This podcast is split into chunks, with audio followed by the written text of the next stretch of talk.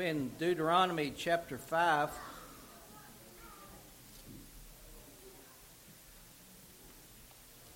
I'll be going to Psalms chapter 1 and Matthew chapter 19 in a little while if you want to find it. Psalms 1 and Matthew 19. Good to be a Christian this morning. Good and a good place to be. Uh, where the Spirit of the Lord is, there's liberty. And feel liberty here this morning. Thankful for a God that's real and still on His throne. And ah, what a Savior and a friend. Thankful for your prayers for Connie. Thankful that she's here this morning. Only by the mercy of the Lord, by the mercy of the Lord, is she here this morning. Thankful for God's grace and His mercy. My, He's wonderful this morning. He's absolutely above and beyond. Praise His high and holy name this morning.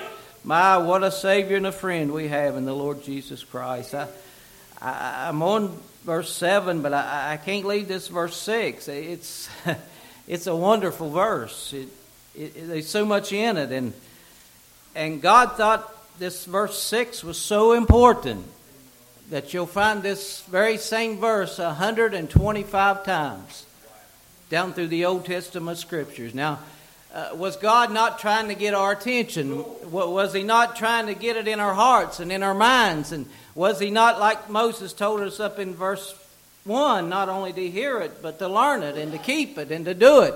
Uh, my 125 times it's repeated. It's verse 6. And, and He says, I, I am the Lord thy God. I am. He is. He's not nothing else. Ain't nothing else worthy to be our God. They ain't nothing else ever saved us. Ain't nothing else ever cleansed us. Ain't nothing else ever washed us. Ain't nothing else ever wrote our names in the Lamb's Book of Life. Ain't nothing else even comes close to being worthy to be our God this morning. He said, I am the Lord thy God, which brought thee out of the land of Egypt and from the house of bondage. It's the Lord. We didn't save ourselves. Right. It's the Lord that brought us out of the world. Right. We didn't free ourselves. It's the Lord that gave us liberty this morning. My, what a Savior and a friend we have in the Lord Jesus Christ. Praise is over in, uh, before I get started on verse 7, now over in Matthew 19. And I'm going to read here a little bit in Ephesians 5. I'm going to 19. I'll be there just a minute. Be ye therefore followers of God. Be now he, he is the the Lord our God. And and Deuteronomy says, Thou shalt have none other gods before me. None other. There ain't nothing that nobody else, nothing or nothing or nobody is worthy to be our God but Him. None other gods before Him. Paul told to the Ephesian church, said, Be ye therefore followers of God as dear children. Not just children, but dear children. Dear children, not half heartedly, not uh, once in a while or part time, not, but be ye followers of God as dear children, submitted children, committed children, sold out children, dear children, and walk in love as Christ also hath loved us. Now that's a that's a high mark to reach. Walk in love as Christ also hath loved us and hath given himself for us, an offering and a sacrifice to God for a sweet smelling Savior. And over in John 5, he said, Whosoever believeth that Jesus is the Christ is born of God. Everyone that loveth him that begat, now that's that's the Father, he's the one that begat. Everyone that loveth the Father loveth him also that is begotten of him, which is the Lord Jesus Christ. And he said, By this we know that we love the children of God when we love God and keep His commandments. Now, if we if we love God and keep His commandments, then we're going to love one another. But if we don't love God and we don't keep His commandments, we're not going to love one another. For this is the love of God. This is the love of God, that we keep His commandments, and His commandments are not grievous. This is the love of God, that we keep His commandments. If we don't love Him, if we don't love Him, we're not going to keep His commandments. If we love Him, we're loving.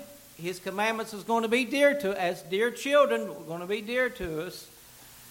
And over here in Matthew 19 now, this rich young ruler, Jesus is talking to this rich young ruler, and he says, Behold, one came and said unto him, Good master, what good thing, now this is where this rich young ruler's got everything out of whack. He said, Good master, what good thing shall I, shall I, puts that I, do that I may have eternal life. Now, the rich young ruler thought that there was something he could do to earn it. Right. He thought there was something they could do that would be, make him worthy of it. And, and I believe this irritated Jesus a little bit. And he said unto him, Why callest thou me good?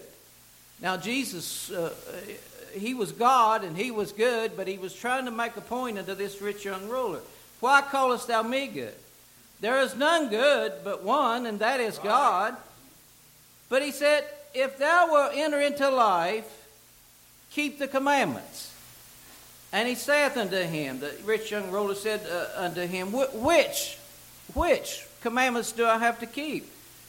And Jesus said, Thou shalt not do no murder, thou shalt not commit adultery, thou shalt not steal, thou shalt not bear false witness, honor thy father and thy mother, and thou shalt love thy neighbor as thyself. But look at the rich young ruler's response. And the young man saith unto him, All these things have I kept from my youth up.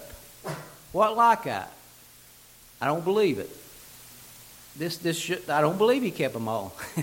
I don't think none of us have.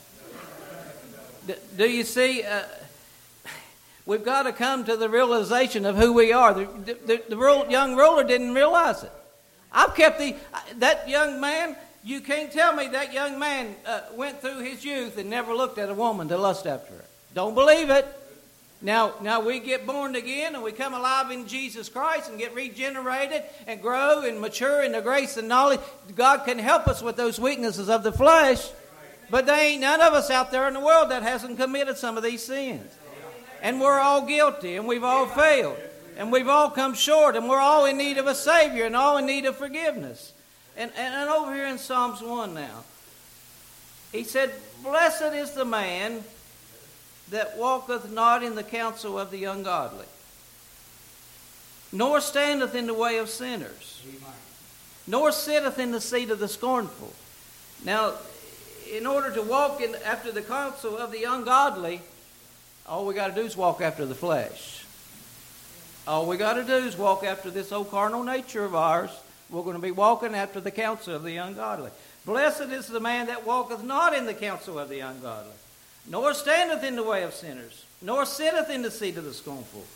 But listen to this verse too. Yes, but his delight is in the law of the Lord, and in his law doth he meditate day and night. Amen.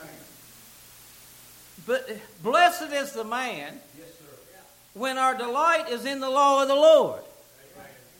And in his law doth he meditate not three times a week at church time. Not a few minutes, uh, maybe in the morning or the night whenever we read. But he said day and night.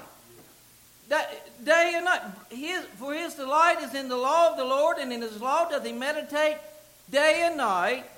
And if we will if we will meditate, delight in the law, we'll meditate in it day and night, then the rewards here in verse 3 and he shall be like a tree yes, planted by the rivers of water. Now, we'll not become a tree, but we'll be like a tree. Like a tree that's planted there by the rivers of water. And that tree there by the rivers of water grows them roots down into the river, and you can get water anytime it needs it. It's always there. But he, but if our delight will be in the law of the Lord, if we'll meditate in it day and night, we'll be like that tree, always drawing from the manna from down on heaven. That, that source of, of nutrients that we need to survive the Christian life, it's always there. It's always flowing because we're meditating in the law of the Lord day and night. Whoa! But he shall be like a tree planted by the rivers of water that bringeth forth his fruit in due season. In, in his season. Bringeth forth his fruit in his season. Do, do you see if we're d- delighting ourselves in the law of the Lord, we're meditating in the day and night, we're by, like that tree by the rivers of water, we got that source of nutrients from heaven, and we'll be able to get bring forth fruit in his season. God will be able to use our lives. We can be a help and we can be a blessing and we can be a light. But if we're like the ungodly, do you see all we got to do is be about ourselves to be ungodly? All we got to do is walk after the flesh and ignore the word and ignore the statutes. We're ungodly. We've got to meditate in the law of the Lord day and night to be able to overcome the sinfulness of this old flesh of ours. Whatever we feed the most, that's which one's going to win out. If we're feeding that inner man and we're delighting in the law of the Lord day and night, we're feeding that inner man and we're strengthening. He'll be like that tree by the rivers of water, always drawing from the throne of God, always throwing the spiritual needs that we need. And then in, the, in His season, when God needs us, eh, we'll have everything we need in place and He can use us for His glory. Praise His high and holy name. Oh! His leaf also shall not wither. Do you see how many times we as Christians our leaf begins to wither. Yeah. And we begin to shrivel. And we're not what we used to be. Right. And we're not what we should be. Right. And we're in no way, shape, or form what we could be. That's good teaching, Rick. But we ain't by the source of water. We're not, our leaf withers because we ain't got no water. We're not by the source. We ain't delighting in the law of the Lord and meditating day and night upon the law of the Lord. That's a, whoa! The ungodly are not so. If you're going to walk after the flesh and your carnal nature and you're going to ignore what the Word says and you're going to go about your own business doing your own thing, you're going to be ungodly. The ungodly are not so, but they are like the chaff which the wind driveth away. Uh, uh, uh, the threshing floor. The, the, Jason mentioned this out there when we was still out here in the tent. Jason preached out here, and I ain't never forgot, and I believe it. He said he believed that, that we're in the church age where, where God's put us on the threshing floor. In the threshing floor. And, and they would put that wheat on the threshing floor, and it would be a hard surface. And then they would walk, or they would get animals to walk around and break up all the kernels of the wheat. And when they got it all crushed down, then they'd take what we would call a pitchfork and they begin to shovel that stuff up. And they'd catch the wind blowing, and they'd throw it up in the air, and the wind would blow the chaff away. Blow the chaff. Do you see we're living in the last of the last days? And I believe there's going to be a wave after wave of trouble come. There's a shaking going on. There's about to, there's about to be a change take place in this old world, and there's a shaking going on.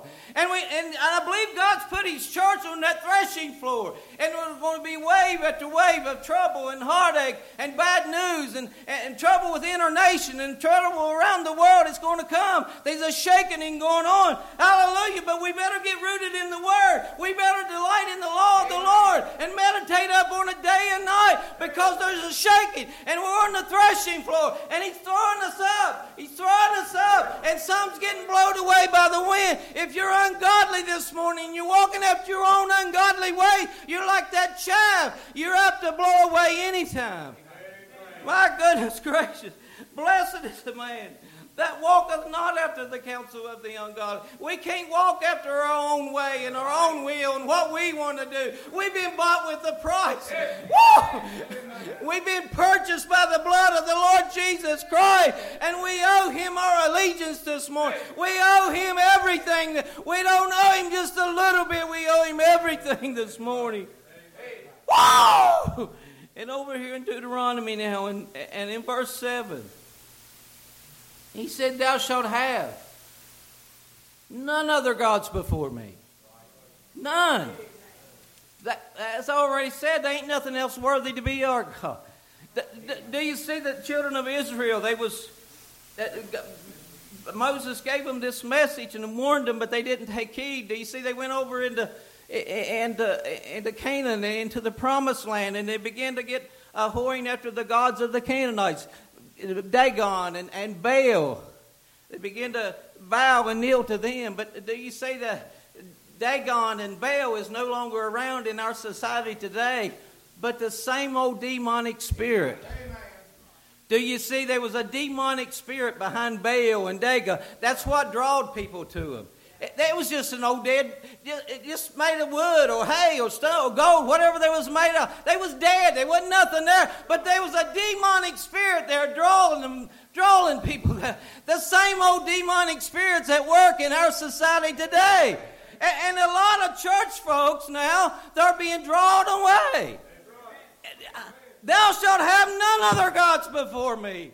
He's got to be first and foremost in our life this morning. They can't nothing else take priority over God in our life this morning. He's got to be first and foremost.